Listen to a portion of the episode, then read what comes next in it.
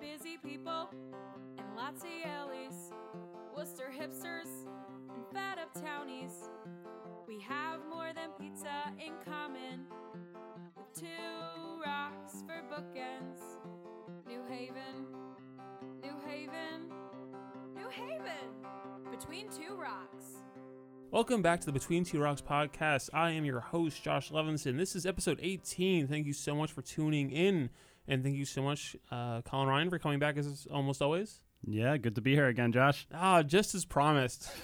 nice. Delivered it. Yeah, you you are what you said you would be. That's great. Mhm. Uh, so thank you so much for tuning in.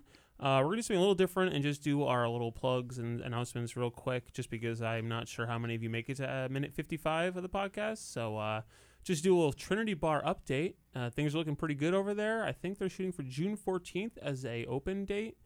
Uh, I've been helping them out, little IT stuff. They asked me to come take a look at their phones, which I went in there and absolutely failed to do. So that's pretty good. Nice. But I mean, do you need phones around a bar? I'm not sure. Um, Probably not. Probably not. So uh, that's good. And then uh, I am hosting a comedy show on Friday, June 21st at 9 p.m. at the Art Plus Studios. If you want to come to that, uh, it was pretty successful last time. Uh, it's ten dollars. It includes wine and some snacks. hmm Um, I brought my baby to the last one. yeah, you can bring a baby. You know, uh, preferably yours. But I mean, if I guess if you find a baby and it's well tempered, I'm gonna bring bunches of babies next time. Bunches of babies.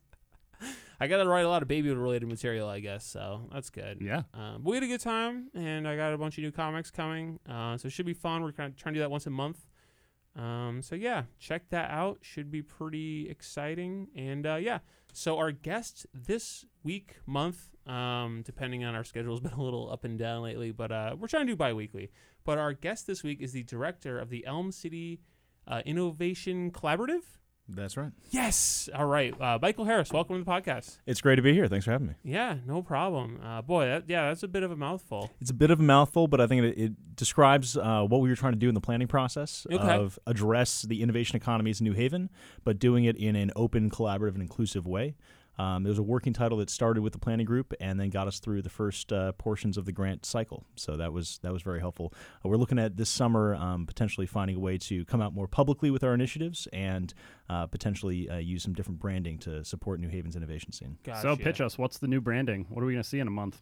Well, that's what we're working on. I think uh, we're we're interested in finding a way to highlight the the history that New Haven has in innovation. I mean, the city was basically built on inventions that were made here and then Mhm. produced and shipped around the world, right? Yep. So, Cotton gin. The cotton Frisbee. gin, the gun that won the West, the Winchester Mm. rifle. Uh, but I was over in New Haven Museum this last week, and they've got stuff that I didn't Gun even that realize. oppressed the West. hmm well, it was the gun that oppressed the West, and I mean, basically, that factory shipped guns around the world. Like there were a series of wars that were won based off of the quality of that. Some of the better things to focus on, though, are things like the Morse code telegram was invented in New Haven. Uh, the the Mir- uh, the Webster dictionary was started in New Haven. Um, really, there's, I always there's thought a, it was like a Hartford thing because that's like the Webster House is in Hartford, isn't it? uh, I believe that he got through the first three letters of the alphabet in New Haven. Okay. so we're gonna call it. We're gonna take credit for that. Yeah. Yeah. Yeah. Yeah, yeah. For the best three letters, some might say. hmm yeah, know? yeah. Get I mean- out of here, D. No, D's a good one. Yeah, and so finding a way of taking that history, which really I think is part of the city's identity, and linking it to a lot of the discoveries that are happening now. So li- the same buildings that were building those Winchester rifles Mhm. are now being used to. Great designer drugs that nobody can afford. I know it's great, isn't it? Well, it's it, it- they're they're the cures to cancers that we currently don't have solutions for. Yeah, and yeah. so uh, there are some that are going for specialty diseases that are a very niche market, but some of Mhm. those drug delivery systems have revolutionized uh, cancer treatment and a decent amount of just like the basic how things cross through cellular membrane delivery systems. Okay. Nice. So it's good that so far your your organization is mostly operated in private. I find that's better. You know what I mean? 'Cause you say you're trying to be more public. Sorry, the joke will last way too long. a long time last. Woo! Definitely should have talked to some humans before coming in today. You're but doing that's all right. great. Yeah, No. we're having a fun time. Um, so yeah, basic. You you worked for the mayor's office, right? Yeah, so I, I spent about five years in the mayor's office um, and left this last uh, fall. What's Okay. your number one pet peeve with Toni Harp? Um, I think she doesn't speak extemporaneously often enough. I think that she her pr- presentation style has always been very sort of behind the podium and, and presenting. And the, the times when she has gotten passionate and, and usually it's, it's when there's there's something at stake and she gets a little angry and actually starts speaking. She, I think that she's much more inspiring to me when she is is actually Yelling fighting at for your what she's face. Mm-hmm. nice. yeah, yeah, yeah. Is that and, what and- and me, and me or other people, but um, uh, particularly around uh, issues caring for children. Um, Mm-hmm. I think she has a real passion for that, and I, I would like to see more of that. Interesting. So she lacks passion. That's what you're saying. No, That's no, what no, I'm no. hearing. Yeah, I think I think he's on record of saying that. That's pretty good. I'm pretty sure she doesn't tune in. You're probably safe. Um, so so you were working for you were working for the office for her office, but like. I feel like when you started doing this, you were still working for her. It was like part of their initiative, or no? Yeah, so so this this actually started with um, a state bill responding to GE leaving the state. Okay. Um, so when GE left, like the Republicans at the time took the opportunity to say that taxes drove out the, the company. Even though all the evidence pointed to that not being the case. Well, th- they went to middle of Boston, which is a Yeah. high tax city and a high Mhm. tax state with more expensive costs. I've actually, I, we were actually having a conversation in New Haven, IO about this, and actually, the taxes in Boston proper not that high, but the property values are so high Yeah. that it doesn't matter. Yeah. Like your your actual like cost of living is already so high that the taxes like there's the grand list is so huge it doesn't necessarily matter.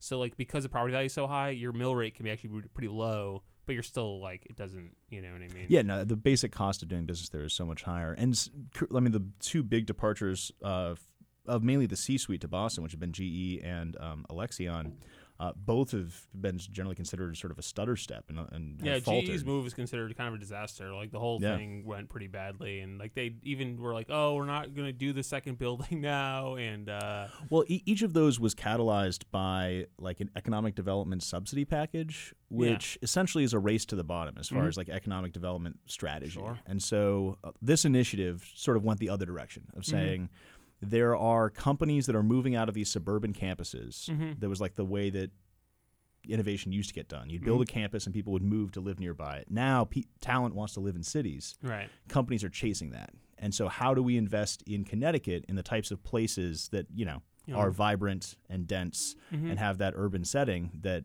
is going to be the engine of the future? yeah. So who do you do you target different um, different companies like smaller companies for that would be a fit for New Haven? I mean, you're not getting GE to move to New Haven. No, and actually, most of what we do isn't direct company recruitment. Um, so, our strategy is investing in those programs that support the innovation economy. So, uh, we don't invest directly in any companies, but most of our investments have been in local talent, training local entrepreneurs, space for bioscience, and then placemaking projects um, directly linked to the technology sector. Okay. So would that be like uh, you know, like co-working spaces as an example? Is it like space for people to to start businesses in New Haven or So um, we we've been active in planning for about two and a half years. Um, and when we first started, there was one co-working space in town, Mhm. um, and so we had a partnership with the Grove where we helped support some of their community building and space build out. But six months into that, there were suddenly six co-working spaces, Mhm. and it didn't make sense to pick a winner and sort of subsidize one of those.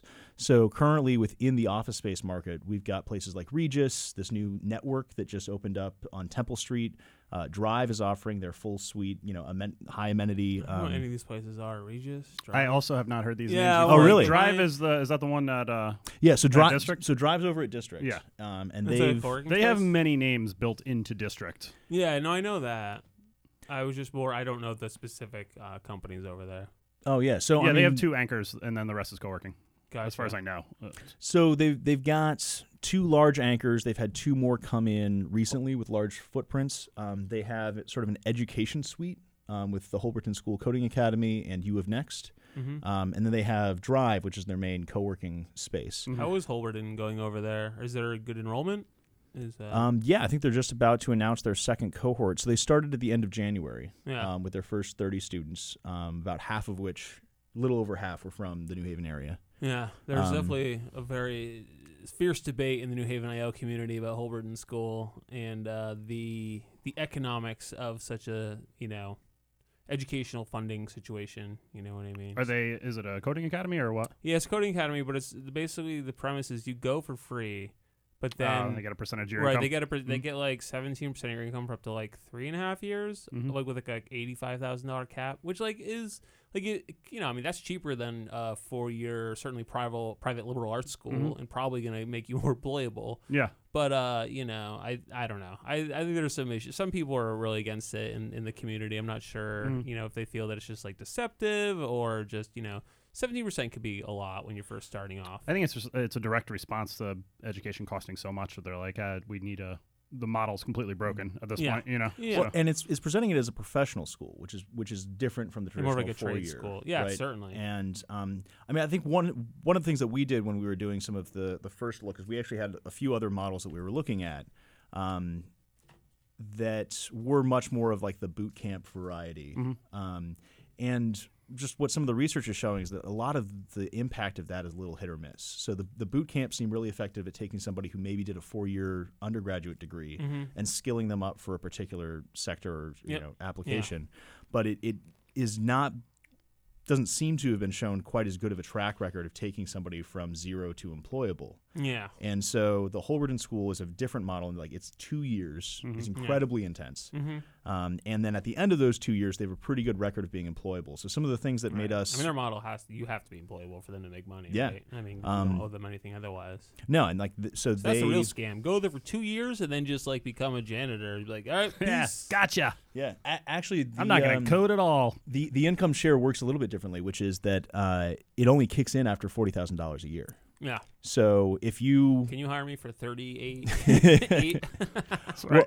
it, I mean that's that's meaningful in a city in which the median household income is twenty six thousand dollars a year. no, for Right. sure. And so for what we're looking at as a state, Mhm. they're they're projecting um, a massive increase in the need for these jobs in the next ten years, like Yeah. a thirty percent increase. It's crazy because when I went to college for computer science, everybody's like, "Oh, your job is going to be outsourced to India or whatever," and I'm like, "Aren't you a psychology major? like, what are you?" Yeah.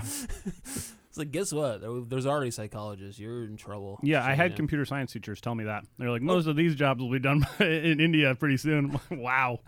Nice. Well, I mean, and I'm not a computer science person, but from from what I've learned Yeah. and in the last last few years of, of conversation, if you approach it just as coding, right? Like, can you do the mechanics of the work? Yeah. That's something that can be really easily outsourced. It's a lot of the design thinking Yeah, that I- that yeah. comes into it. I like, worked for a corporation that did outsource um, some pretty big projects to India, and there are some pretty severe problems that you end up with. Like one of the issues is communication. Like For sure. you know, like if you're dealing with people, and mean, you know, like uh, design is a very nuanced thing, and if you're dealing with people whose you know English skills are not going to be as strong, some of those nuances can really be lost.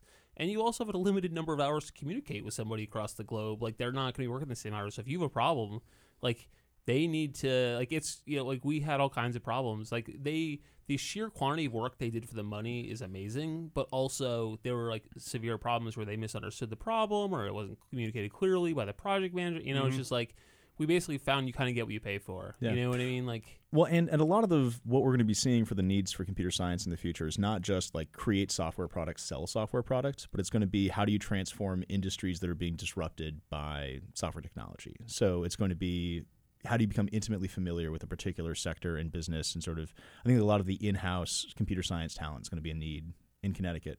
Yeah. I've not found it to be. Yeah, there's plenty of jobs out there. Like I always like I have people emailing me like, "Oh, do you know any Ruby developers?" Like I don't. I wish I yeah. If I did, they all have jobs. So Mhm. yeah. Well, and that's so learn computer science. Go to Holberton School. You know, do it. that that's the best solution that we found for taking somebody who um, wouldn't otherwise have the opportunity and getting them to a professionally employable level. Um, we've we've looked at our two major industries, which the the, the larger one actually really is bioscience. Yeah. Um, and so New Haven has probably the the hottest up and coming bioscience scene, definitely in the Northeast, maybe in the country. really, Um, yeah, the amount of discoveries that are coming out of Yale, um, we have the second densest concentration of research and development dollars in the country, and it's mainly going into Yale Bioscience. And those companies that are coming out have have gained so much investment that Mhm. it's actually made in the last five years. New Haven has been the third fastest growing venture capital city in the country okay. Um, which I think flies below the radar very often because Yeah. a lot of these companies are then going into these big buildings like over at Science Park or 300 George Mm-hmm. that aren't as visible. Yeah. But I mean, there were two companies that had IPOs on Wall Street this year from New Haven that Mhm. were you know over 100 million dollars. Yeah. Mhm. So I'm surprised that like that why is Yale? Like, because I assume it's mostly Yale driven, right? Yale research. Well, so Yale gets about $850 million a year in NIH grants. That's federal research dollars Mhm. that are coming in. And um, between their research into some of the bioscience as well as some of the, the, the medical applications, um, that's spinning out a whole cohort of, of companies. A lot of them have been focused in sort of the oncology space. Um, their pivot now seems very much to be doubling down in neuroscience. And so a combination of like big data and neuroscience research is probably going to be some of the forefront of where they're going now Okay. between Yale's Institute and then like the new center that the hospital's putting in. Yeah, yeah, I saw that. But the, the challenge for that is that this sector requires advanced degrees. Right. And the space to do the, the work is actually really expensive. Um, it's about Right. five times more Mhm. expensive to build lab space than it is to build anything yeah, else. and those aren't gonna, those jobs aren't going to be for native New Haven people. Struggle the people with your median twenty four thousand dollars a year people that those jobs are not accessible to them. Well, and that that's what we've been trying to figure out how to address because this is clearly the sector that, as a city, we are bringing in the venture investment. The, these are the companies that are growing. fr- you know, Alexion added like 54 employees in the last year, and I'm sure I'm undercounting that. Yeah. Um, it is funny. They were just like, "Oh, they're leaving," and it's like they still seem to be there. And then, uh, Oh, yeah, no, quite a few people Right. over there. Uh, Alexion Leadership left.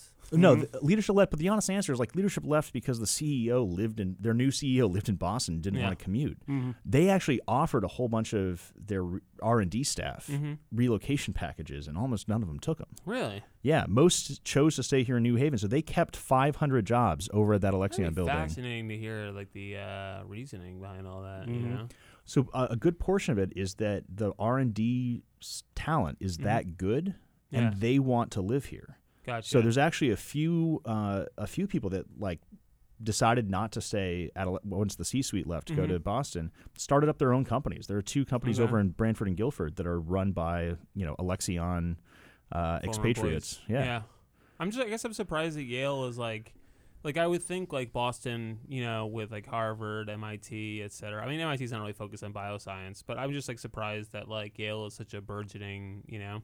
Well, I, I mean, Boston is still like the the gorilla, right? I mean, Mhm. they're they're they are a, a global heavyweight, Mhm. but but Yale is some of the fastest growing re- research sectors, Okay. and for the types of of applications that we're talking about, some of the discoveries coming out of Yale are some of the best in the world.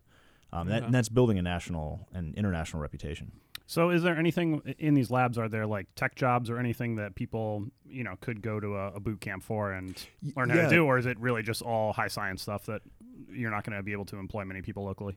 So uh, they're employing a decent number of people locally. Mhm. Um, there's actually like, thousands of jobs in bioscience companies. Um, I mean, uh, jobs like- that are accessible yeah. for people to. so so to train Arvinas, Ar- Arvinas, for example, just added like 60 jobs in the last year over at Science Park, and a decent amount what they're hiring for um, are people who have some skills in a lab.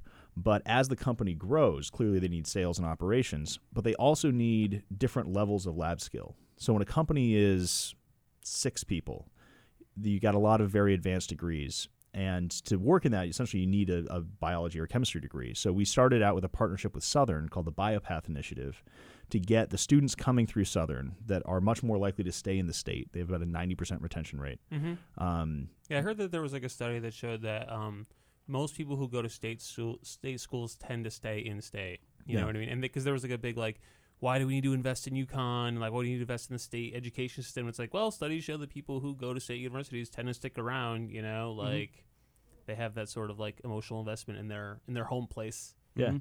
So, so I, I've got two big picture answers to your question, like how do we get local people jobs at these these companies? And the first is for people who have four year degrees or master's degrees that are already in the pipeline that are local. How do we make them the most compelling to hire, particularly for these young companies?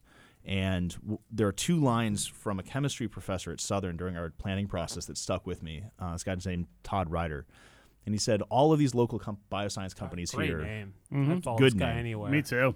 boom, Todd Ryder. It's Uh, like max power. I got it off a hinge rider. um, he said that uh, all of these bioscience companies are posting looking for people who know how to run their equipment. mm-hmm. And so he said, look, look, look, they want someone who knows how to run a mass spectrometer. If you give me a mass spectrometer, we can give you 20 people a year who know how to run it. Yeah. So we had a program called the Small Instrumentation Fund that started with Southern is now open to all the other area universities where Mhm. we help purchase equipment that is used at our local bioscience companies to train on at the undergraduate level. Okay. So there yeah, there aren't there Yeah. aren't that many colleges like in the country where as Mhm. a like as an undergraduate you can get like in run series of experiments on Mhm. professional level instrumentation. Yeah, I mean, there's there's particular jobs out there that are like, do you know AutoCAD? Okay, you can have the job. Do you know how to run a CNC machine? You get Yeah. the job. You know, so it's uh, yeah, the, that opportunity sounds great. If there's like a an upfront capital investment is what's needed, and then you can train people. Like Yeah. that's perfect. And that's a recurring pipeline that, that keeps going. The second thing that Todd said is that uh, the last summer, his brightest student um, worked at Rite Aid all summer because she couldn't afford to take the free internship in a lab. So we created a series of targeted summer research experience stipends so that people who, for their economic circumstances, couldn't take research opportunities were able to get experience so they have something to show when they're going in to pitch an employer of like, why don't you want to hire the person coming in from out of state? Yeah. Hey, I've worked in a local lab. I know how to run your instruments. And that's that's at the B the BA level.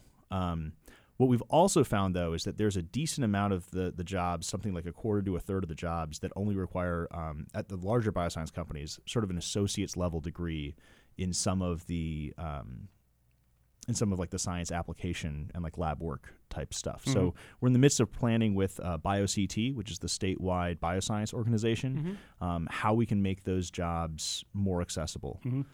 Um, because it's not just a question of how do we get people locally good jobs, which is, is important, but it is also a retention strategy for the company. So if we've got a company that is like a Yale researcher and like three people helping him, and they want to grow to eight or ten, if we can get three local people that like know New Haven Mm-hmm. and uh, have roots here, if we can get three of those people in the company, that company is so much more likely to stay. Mm-hmm. Um, because I think that like the human stickiness factor is one of the things that like New Haven has as its strong selling point. Like Absolutely. people I want to feel be here. myself as an anchor dragging people down from leaving. You should advertise our human stickiness. That's the that's what I'd put on the posters. Josh's human stickiness is like an anchor. It'll drag you Oh, down. Boy, I just when you put all those words together, it sounds really disgusting. Honestly. How do you feel about the the free tuition for staying in state stuff like New York, um, New York City, and as far as I know, the state does it for people going to state schools. If you stay for I think it's like five years, they'll you know they'll cover your tuition if you if you work in state. Um, is that something you would support when you run Sounds for like your a- legislative like career? Something that a state that has more money would really work on doing. Well, it's like all. I mean, that's just what the research shows. You know, it's Yeah. it, if you can get people, we're paying for for people to to train here. You know, if you can get people yeah. to stay, it pumps it back into the economy. No, absolutely. Um, and and you know, instead of losing them, someone goes to UConn and then we lose them to Boston. The state gets nothing. You know. yeah, Um, so if you can, that makes up for their tuition. yeah, you get their tuition, but it, it's you know the the return on that is not Yeah. very high. You know, if you can Yeah. get someone to stay here for thirty years.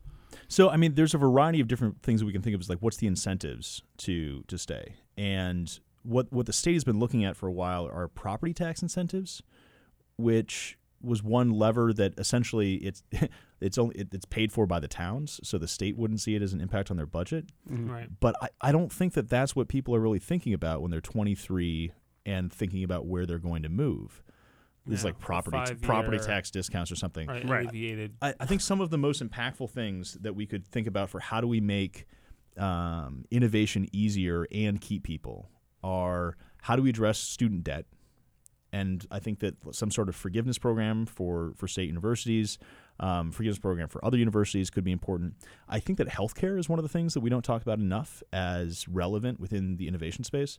So the like Obamacare extending your ability to be on your parents' insurance to 26, I think was transformative in giving people a few years to go out and like try and fail Yeah. interesting things after Mhm. college. But I think that also that comes with a notion that uh, like innovation and entrepreneurship is driven by people who's like 23 or like out of their college dorm room and like I, I don't think that's true Yeah. um, I, I think like a decent amount of like good companies are started by people who are older and actually entrepreneurs in their 50s have twice the success rate of entrepreneurs uh, below the age of 35 So we're talking like one to two percent. That's right. yeah, yeah. Um, Nice. but but that kind of experience is important, and so I, I think that particularly for a lot of the companies in the tech that we're talking about here, um, I think that there's a, a huge potential for grad students um, to spin off some of what they're working on into companies. But the challenges that they face then are much more relevant to healthcare. Where if you have a steady job that and you have a kid and you're married in your, your late 30s, that those are m- multiple more barriers related to your Mm, healthcare I'm in my dependency. late thirties, but I really dropped the ball on the other couple. but a burgeoning comedy career is like a child, Yeah. in the sense that it's all consuming and just takes all your money and hope away. Do children take your hope away? I guess not. I don't know. You have a new kid. How do you do? You feel more hopeful? Same Uh, hopeful? I feel good. Yeah, I, I feel Nice. hopeful. Yeah. I mean, your kid, yeah. Just give it a few years though. Like four years in, that's when your kid's gonna be like, actually, I'm I'm not gonna share my toys with like the neighbor. You yeah. know what I mean? I'm And waiting to hear what, what employment opportunities there are for newborns out of this conversation.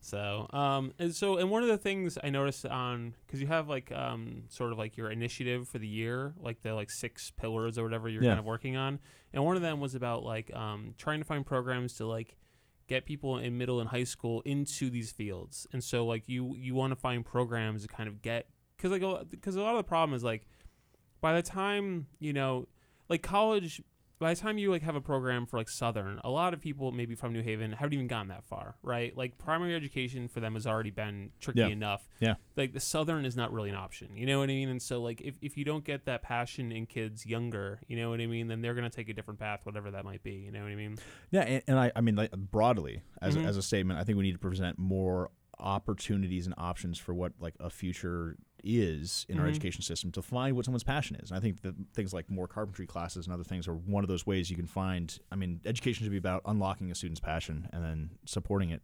Um, but yeah i honestly like i i grew up in coventry and you know our like it's not like a poor town but our, our education budget was terrible and we had like no computers and all i wanted in high school was to learn how to program and there just was nothing for me. Yeah, and, and, so it was just like i got to college and people had already taken programming courses. I was like i'm starting behind. Like i didn't Mhm. realize that like and it's not i mean this was like early on so like i think most schools now have something but it's just like that that tiny gap is huge you know what well, i mean and but that's a gap that you saw when you wanted to study programming. I think Yeah. the larger gap is how how what kind of exposure is there to this as a field that you could be interested in. yeah because I mean, so we sat down and did a, some planning exercise and conversations with like our workforce development Mhm. partners, so like Workforce Alliance, New Haven Works, about um, how we can take some of those people who are looking for jobs and maybe train them to do something with computer skills. And one of the barriers that they found is that a lot of people didn't understand what a career in computer science would look like. Yeah, you, You know, know? you got to do. This, this is what got me in. Is you got to be like, what you can do is you can make video games, and then they'll be like, oh, go on, right? And so, because that's what got me into it originally. I was like, oh, like I instead of paying attention in calculus class, I literally programmed video games in my TI-82 calculator. Like I literally would just sit at my Yeah. calculator, not paying any attention, failing calculus, but I did learn to program sort of. Yeah, I made And it say so- hello. I made it say boobs. It was great. This So- is more advanced calculator than that. You could actually literally write boobs with letters on the. Oh, I know. I played with those. uh, but it was like, um, I think I mean because all kids love video games. That's just like that's just I mean look at Fortnite. You know what I mean? Like it is very popular. So I think if you go to like a space like that, like I, even lately I've been kind of looking at like you know there's a lot of free programs like Unity and stuff that um are like video game engines available for people. So I oh think yeah, if you no, went there's there's a lot of different modules. So we've been testing out a couple different approaches. Um, so basically, our our philosophy around what we fund, Mhm, um, and we have 14 programs across New Haven that we fund, mhm. is that we're either trying to build an enduring asset for the innovation economy. So, for example, like supporting the Holberton School, Mhm. like that's gonna that's gonna keep running yeah. and continue to produce things. The other is testing out um, a new model or a way of doing things. So, for example, we set up a business analyst certificate with Gateway Mhm. um, to do a six month certificate of three different courses to try to get somebody to be able to do sort of data visualization and analysis and things like that. Mhm. Um, and so we have a series of those things that we're testing out to see how they how they go. And um, a few of our initiatives um, for youth are are in that model. So in a partnership with Southern's computer science department, we funded a program called Mobile CSP, Okay. um, which is a standard curriculum for introducing youth to program Android apps. Okay. So they did a couple weekend boot camps last year and a couple this year. Um, Like what that- age are you like? so middle school and high school. Okay. Um, and so we've actually had something like over 95 students go through um, and do this weekend course learning how to program Android apps. Yeah. Um, Because I found once you unlock that nerd gene, people just like Mhm. go all in. Like they'll Yeah. stop talking to girls. I mean, they probably weren't talking to girls if they're like me, but you know, like you know, they would probably stop and stop going outside, which is nice. You Mhm. know. well, I, th- I think a decent amount of how we should need to be approaching this is, is well, you know, I think something like a third of the students that were going through this course were girls, which is dramatically over the industry average. Um, that- Yeah. that's actually one of the selling points of the Holberton School that we Mhm. found is it's definitely not 50-50 where we want to be Yeah. getting, but Actually, um, much higher rates. Over half of the developers in my current office are women, which is the first time in my Hmm. computer career that has ever been the case. So it's been pretty remarkable. So I think Yale does is somewhat okay job with that. Not at upper levels of management, Mhm. like everywhere basically. But uh, Um, and so some of that is is where do you start providing the access and inspiration through the school system to to computer science? So the the goal with the, the mobile CSP was see how many of those students could we inspire, then go on and take AP Computer Science or another course like that. But that runs into the challenge of how many schools are actually offering AP Computer Science. And the answer right now in New Haven is there were two classes. So Yeah. Hill House had their first this year, yeah, um, and uh, there's one other. So the, basically, there's about 45 students learning com- AP Computer Science Yeah. in New Haven's high schools, How do you and we get- need to bump that number up. How do you get a job teaching AP computer science? So right now, you actually can't get a uh, a certifi- certification to teach Mhm. with a computer science degree. Yeah, you have to like have a master's of education or whatever. No, to no. So if you come out of college with a history degree or a math degree, you Yeah. can you can get a certificate to teach. Yeah. You can't currently do that with a computer science degree. And so actually, we have this I knew bill. my degree was worthless you can't teach high school, Josh. for so many reasons. Um, so that's I thought at actually the high school level you had to have a master's in whatever your your discipline was. No. Yeah, that's what I always thought too. I thought it was like yeah, like an overall education to be like a full time teacher, but maybe if it's just one course. Maybe Mhm. there's like a different rule. It's almost like being an adjunct professor or something. Or Mhm. like, I don't know. You don't know either, I guess. Yeah, it's fine. Um, I, I do Sounds not like believe that does those are the requirements for the certification. Um, but sure. To, all right. Well, whatever. so w- one of the things that we that we're actually we have good news on this week. Um, uh, a couple of members of my board have been very active um, in working with some of the state legislators in the area uh, to pass a bill to change this. So there's a bill that just passed through um, one of the chambers this last week um, that would create a certification for computer science, would create a statewide computer science strategy, and require that all teachers um, starting in 2020 that are coming in for new training get computer science training as a portion of their overall training um, for schools. Because right now, one of the things that we have is that we have invested in putting more computers into classrooms, but Mhm. we haven't invested in the training for teachers. And so, as an example, like there's I mean, this shouldn't they do like a basic? I feel like they should do like more of a basic computer use course. Uh, computer science is like very like. If you're not interested, it's very esoteric.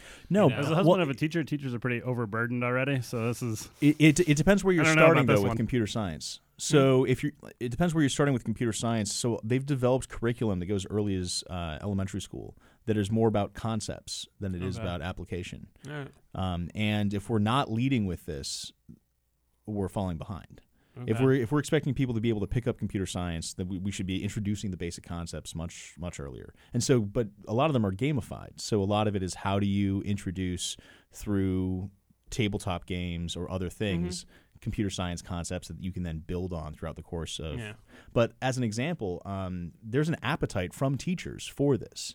So uh, there's a group of students out of Yale um, called Codehaven uh, that are like undergraduates who volunteer their time and go out and teach um, like Fridays for one hour in 11 different middle school classrooms around New Haven. And they've been doing this for a couple years now. They've gotten like they'll do like little projects with the students. They do a showcase at the end of the year. This last year they pivoted and they offered teachers an opportunity to come in and get training instead of doing the showcase. Mm-hmm. And they were like three times oversubscribed. Yeah. Like teachers were showing up and basically saying like teach me this so I can so I can do it. And we're seeing girls who code uh, cohorts popping up. Um, we actually just helped support the library to win a a, a grant um, recently to do uh, girls who code through each of the library locations. Mhm. Um, but I think a lot of it is uh, it's a full court press between our different partners. So I think it needs to start with what do we put in the schools, Mhm. but also libraries, housing authority, like every entity that has some aspect of a computer lab needs to augment that with some sort of programming. I won't be happy until every resident in New Haven is either a computer scientist or just a regular scientist. Yeah, see, some of this stuff, I- it seems like there's such a push towards computer science that like everyone's going to be a coder that I'm not really sure if it's if it's going to work out that way because not everyone's into it. It's like Yeah. if you're if you're hiring for Mm.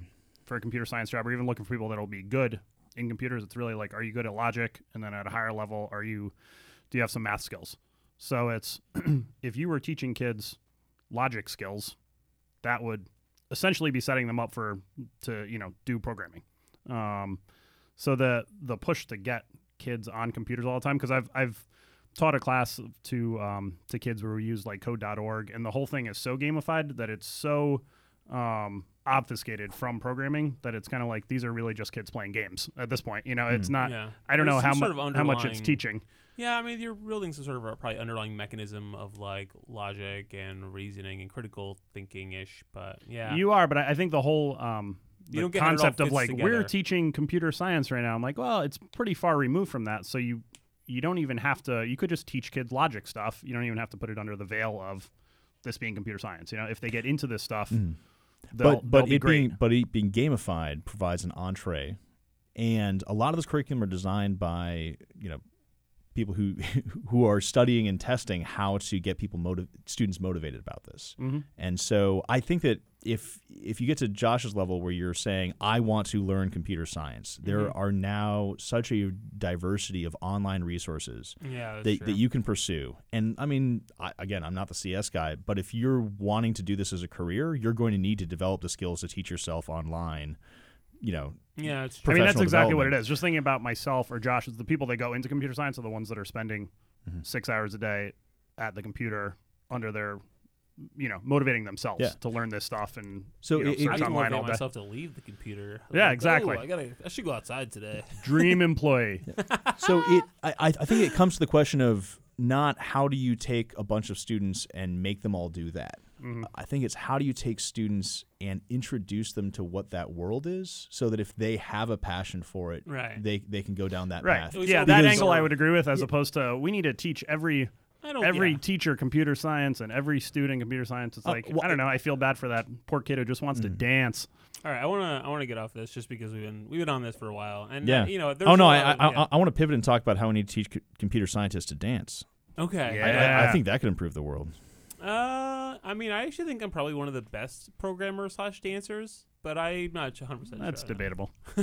Certainly, that, that seems like cherry picking a category. You know? absolutely. Like I was telling somebody, I'm like, listen, I'm not the funniest comic, but I'm probably one of the best programmers who's a comic. Hey, you know, I, That's a I used I used you to do track and field, and I I wasn't that fast, and I wasn't that strong, but I was the fastest shot putter. there you go. Nice. Nice. There yeah. you go. Um, so I, you know, want to get some other things. Uh, so what are the, what are the biggest obstacles in your way right now? Because I know certainly Connecticut is in a pretty fiscally challenged moment slash maybe decade. You know. Um, Yeah. And so what are what are the biggest challenges that you're finding? You know, as you undertake this. In How much Haven? money are you working with, by the way? Before you answer that, just is there? Do you have a fixed amount, a fixed pot of money that you have to work with right now? Yeah, so we have an annual funding stream that comes from the state. Mhm. Um, so so far we've received two million dollars a year, um, and we're just about to end our second year. Um, so actually, this next week I'm going in and uh, so hold on. Somebody gives you two million dollars a year. Oh Yes. my god! I didn't think I know what's wrong with this state. Um, so we we have um, a requirement to match at least dollar for dollar for each of the programs that we fund and support. mm-hmm. Um, so in the first year, we actually had a, almost five million dollars of programs that uh, were implemented across the city. Okay. Um, Wow. And those range from everything. So there are 14 different programs. They range everything from the library's innovation center, Mhm. um, which is sort of the front door to innovation, going to that sense of inclusion um, and access. Uh, MakeHaven's expansion um, Mhm. that has gone from 120 to 360 makers um, in their new space. Uh, the CoLab program, uh, providing entrepreneurial supports um, for community-based entrepreneurship, um, really have been how are we trying to make this sector more accessible. We've also built out a decent amount of specialized testing facilities over at Science Park that companies like Arvinas um, and Artisan are, are using. Um, And actually adding quite a few jobs at Science Park through those programs. Um, then we have our different talent initiatives. Science Park sounds like the worst amusement park. it does. As we take the tour of the cell, I want to see the beakers. the mitochondria is the powerhouse of the Please cell. step back from the vat of acid. Yeah, so I mean, so Science Park is so we basically have three geographic hubs that we're that we're looking at, Mhm. and it's it's based upon a mapping of where the the technology and innovation companies are. And so it's Science Park, a good portion of downtown in the medical districts, and then over by district and sort of that Mill River area. And Yep. Science Park is basically like the model of like the 80s and 90s for what an innovation place used to be, right? It was like a big sea of parking, Mhm. and then some like converted factory buildings. Yep. And everybody would drive in. They put up gates um, on the edge of the, the the campus, yeah. and they would drive in, you know, whatever, eat at the cafeteria or bring their lunch, and then drive home. And what we're seeing now is this pivot towards uh, walkable, dense, interesting space that mixes uses. So And our, luckily, our good friends over at Fussy Coffee, who I'm not even sure if they had fun on the podcast. they were here. they were here. I don't know how they felt about how that all went, but uh, they've been packed. I- Yeah, I- no, they're I would say doing they're They do Great. great. They're doing Their well. business has dropped off since the podcast. I noticed. no, is it really? Did No. give the kids Of course a not. that Yeah. would be hilarious. So like a good portion of what we're trying to do in like we're spending about a quarter of our time and money and energy in um, thinking By about we, do you mean you? Are there other people who actually work there? Um, No, so, Mike makes five million dollars a year from this. Um, so I, we You is get some uh, new clothes if you're making that kind of money. uh, th- thanks, John. I'm, I- I'm I'm putting your tax dollars to work. Um, so we, we I have a board about 22 um, that wow. together work on a variety of these different um, priorities. Whether and you're it's not counting like people like in collab or whatever, right? Because they're like sort of separate, or no? So, so my board has we have a separate budget committee that handles sort of the budget decisions. The, Yeah. the board includes some project leads. Okay. Um, so Caroline um, Smith is on the board, right?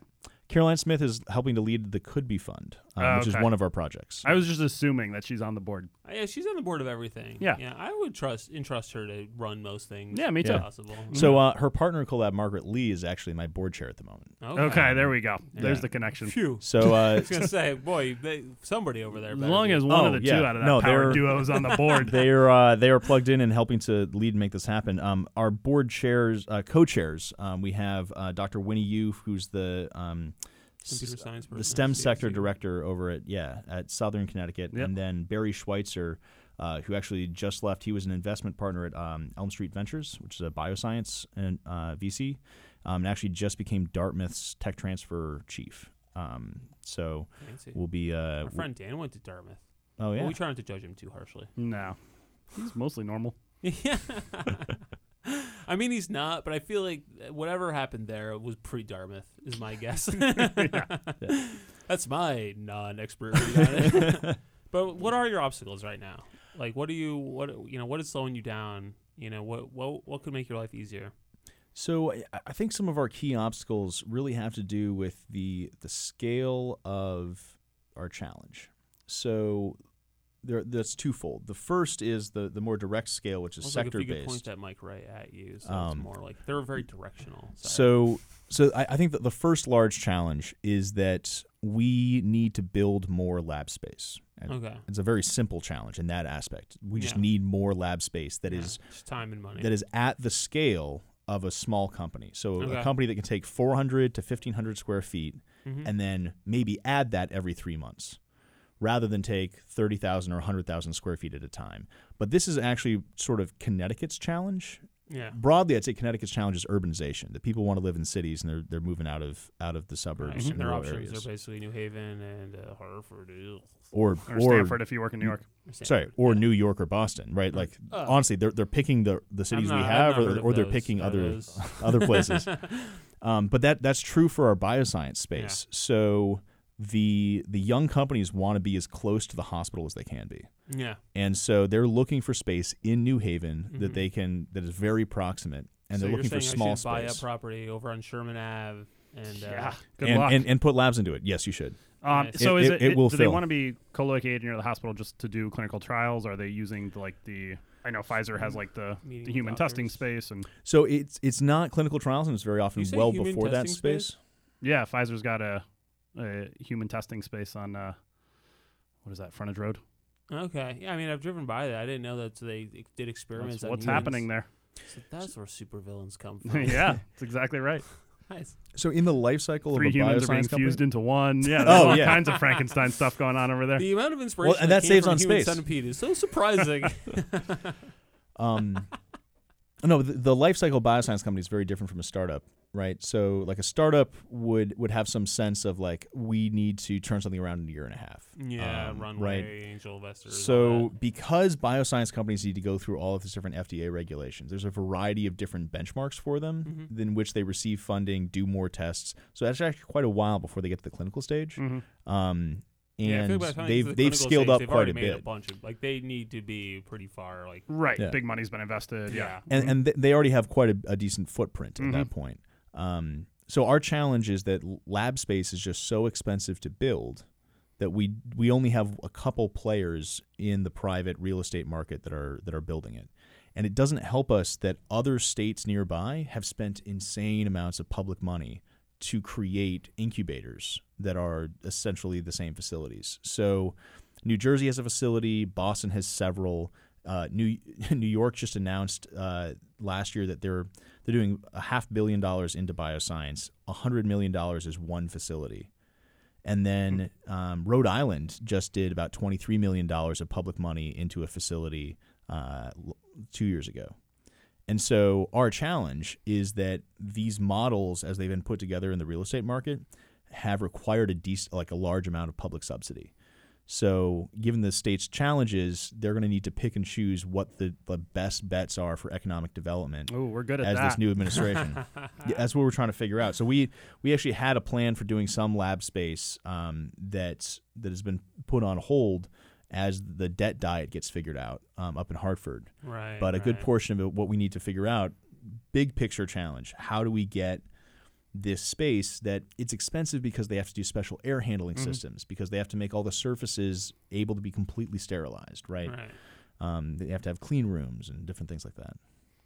So get it. is is Yale's new uh, neuroscience building that they're going to build over by St. Ray's? Are they? Is that just for them, or is there any lab space built into that, or what? So there's there's going to be some lab space. Um, that's actually the hospital's building, Okay. um, which again there's a, a bit of a distinction there. Yale will probably be doing a separate neuroscience institute as well. Um, that that partnership around their research priorities is going to spin out a lot of companies, but there's only so much research that can be done by somebody in the space that is used for academic research Right. um, or medical research Mhm. and and the question is where do they spin that out to to to be a company in a space that you know pays taxes Mhm. and uh, a space where they can grow and hire it's very people. unlike a New Haven company to have to pay taxes, but yeah, I guess it's fine. Yeah, I All mean, right, th- that's, that's- enough boring nerd stuff. Uh, let's play some games. Just we're getting to that. All right, Play some was games. Time. Yeah, that's enough of that. Um, I had a couple of things, but they're uh, they're boring, so it's fine. I'm, I don't really want to talk about them. So, uh, so the first game we like to play is one thing. so every time I say it, I'm like, God, the name is stupid. But what are you gonna do? Uh, so basically, it's like one thing from another city that you would love to see in New Haven. Let's call it steal something. Steal something. Yeah, I guess it's all right. Yeah, sure. We'll talk Steal later. something. Yeah, we'll talk later. oh yeah, Colin oh. will intimidate me with his superior frame.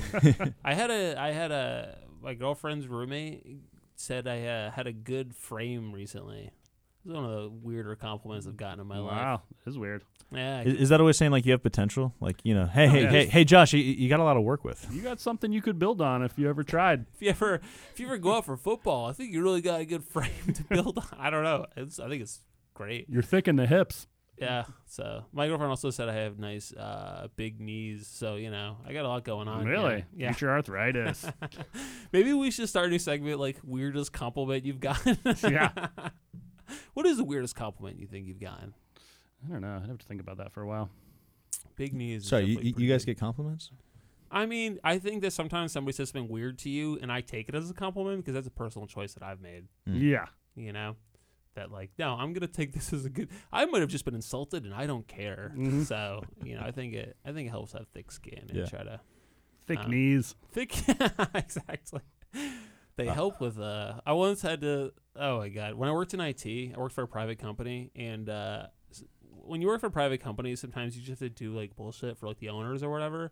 And so he had this like mansion, and so he's like, "Oh, you got to like hook up my like iTunes stuff." And I'm like, "All right, cool." So I drove this dude's mansion, and so basically I had to like go into his basement, hook it up, but he only had like a half basement. And so I just had to crawl, and he, he gave, and it was gravel, and he basically he's like, "Here's your knee pads, go like go do Oh, it." man.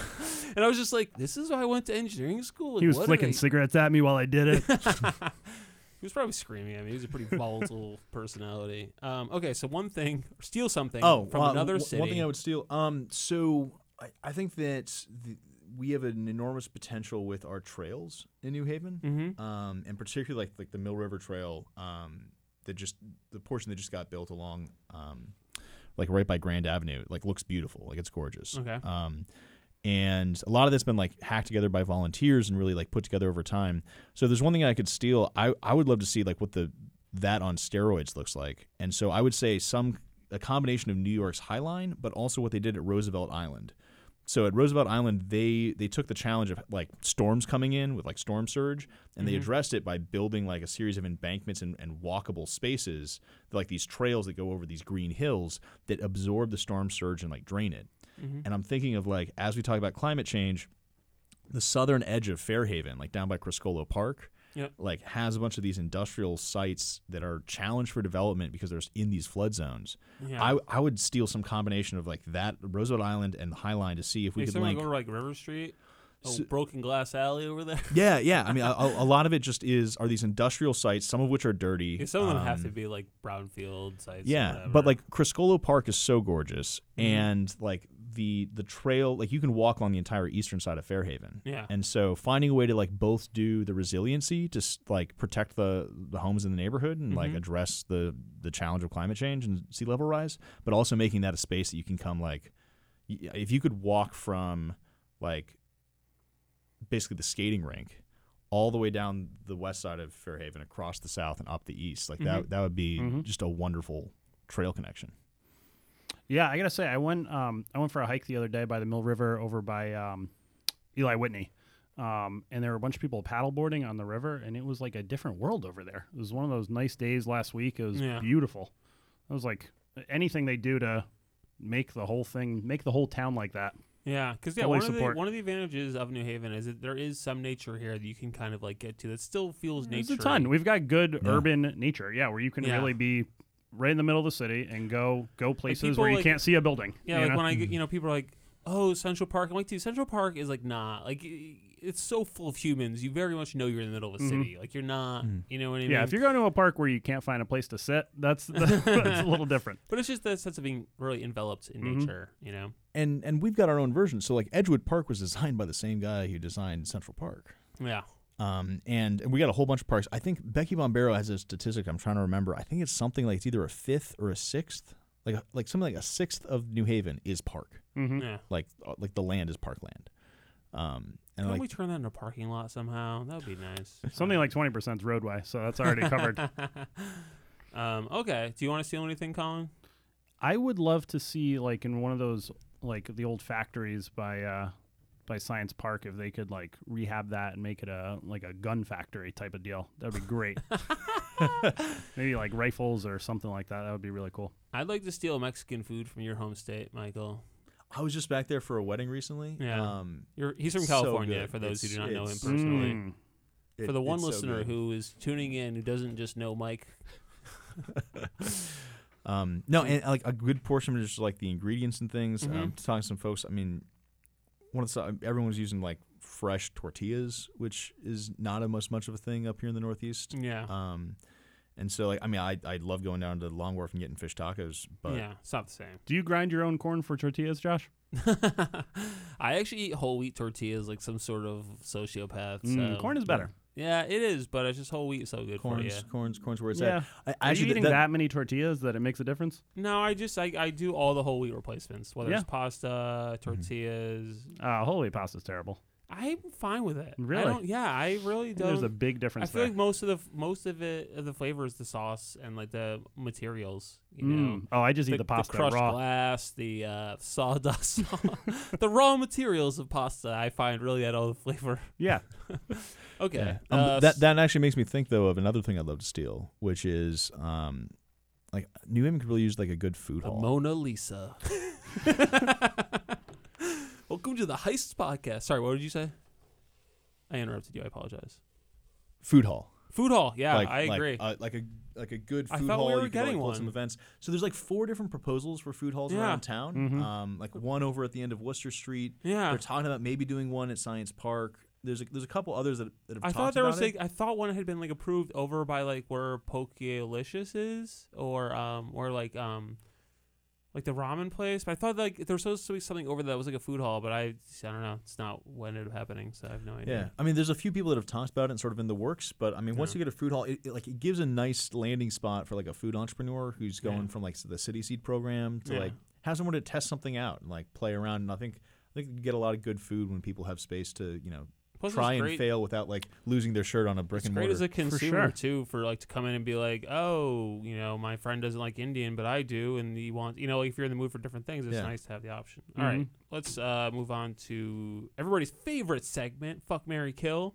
Um, so we do this with ideas, not humans, and uh, so we had some terrible ideas that we discussed, but then right before the podcast, we decided that. And actually, now I'm wondering is, would you rather do this about because you're we're both pescatarians, right? Yeah. And so, would you rather do this about seafood or uh, meat alternatives? What is a more fun? What I mean, I think like meat alternatives would be more funny and accessible. Yeah. but, okay, uh, sure. More I mean, I, So I, I can also marry- talk about yeah. terrible fish. Yeah, no, for sure. Uh, so fuck Mary Kill for meat alternatives. I don't know. Does, does tempeh make anybody happy? Tempeh. Tempeh's a little odd. Yeah. I eat it from Edge of the Woods, like Yeah. when they have it. if somebody Tempeh's got a makes it, little bit not. of a weird aftertaste to it. Yeah. It's, if somebody it's else weird makes it, food. I'm usually happier. Yeah. Oh, I don't mess with it in my own house. Yeah, no, Yeah. certainly not. no. Um, I honestly don't even use tofu in my own house. I, I'll eat it out, but yeah, I, I've I made don't it a couple times. I'm not but good the, at it. The amount of work you have to, you have to like press it to get all the moisture out, and then like I I've only only baked it. Um, By the just, time I find it edible, I've usually just fried the shit out of it. So yeah, like, at that point, like, Yeah. I don't Yeah, know. well, I- I'll do like a stir fry type deal, and then like also and get into like doing like cauliflower rice and stir fries, and so like it, it those textures wind up working. The Mhm. cauliflower rice, they got a bit of like crunch to it, and like it's you know that would So you say I you would would- marry it? I will fuck black bean burgers. Ah, You know. oh, I was gonna marry black bean.